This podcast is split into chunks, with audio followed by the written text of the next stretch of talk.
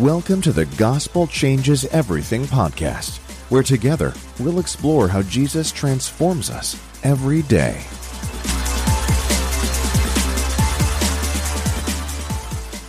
Hey, friends, welcome to this episode of the Gospel Changes Everything podcast. And uh, recently I was uh, preaching a sermon on how disciples follow Jesus together, and we were talking about community and so forth.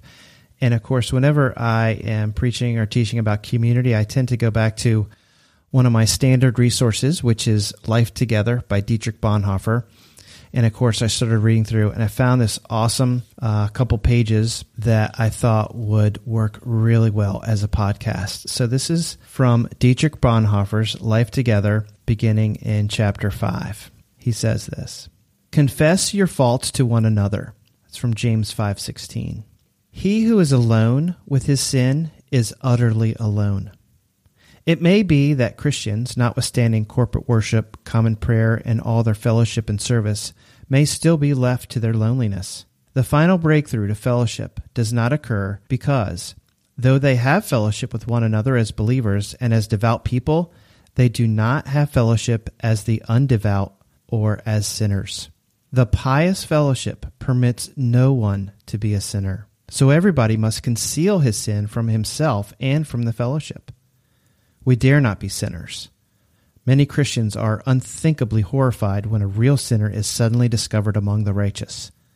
So we remain alone with our sin, living in lies and hypocrisy. The fact is that we are sinners, but it is the grace of the gospel, which is so hard for the pious to understand, that it confronts us with the truth and says, You are a sinner, a great, desperate sinner.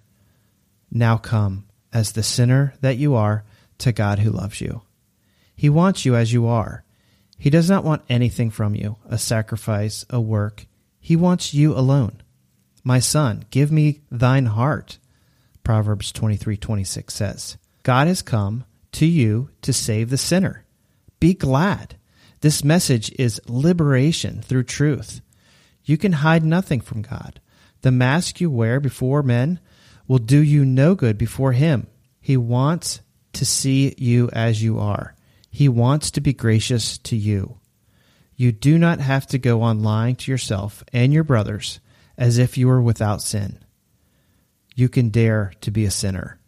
Thank God for that. He loves the sinner, but he hates the sin. Christ became our brother in the flesh in order that we might believe in him. In him, the love of God came to the sinner. Through him, men could be sinners, and only so could they be helped. All sham was ended in the presence of Christ. The misery of the sinner and the mercy of God. This was the truth of the gospel in Jesus Christ. It was in this truth that his church was to live. Therefore, he gave his followers the authority to hear the confession of sin and to forgive sin in his name. Whosoever sins ye remit, they are remitted unto them, and whosoever sins ye retain, they are retained. John 20, 23. When he did that, Christ made the church, and in it our brother, a blessing to us. Now our brother stands in Christ's stead.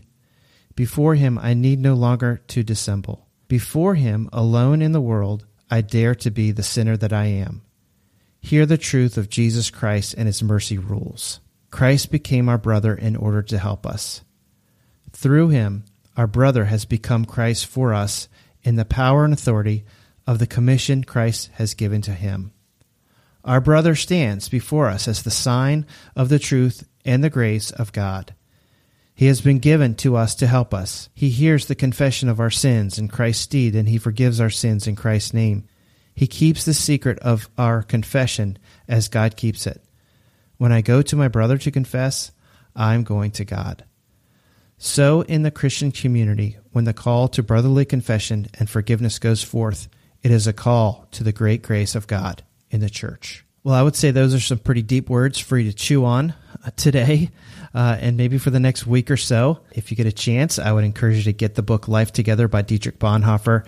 You can get it either in hard copy or on your Kindle. Remember, the gospel is not given to us to bind us or to enslave us, it is given to us to free us, to make us joyful people in Christ, to unite us in an inseparable bond to Jesus and to one another, to those who are fellow believers in Christ, so that we can share this gospel with one another.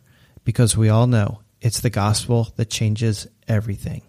Hey gang, Fletch here. I appreciate you listening to these podcasts. And if you would like to know more about how to study the Bible from a gospel centered perspective, I've created a course called the Gospel Centered Bible Study in which I teach you step by step the process of moving from text to application, but without missing the gospel as the central focus of the passage. So again, if you're interested in checking it out, just go to thegospelcenteredbiblestudy.com. And if you want to get 20% off any course, just use the coupon code podcast.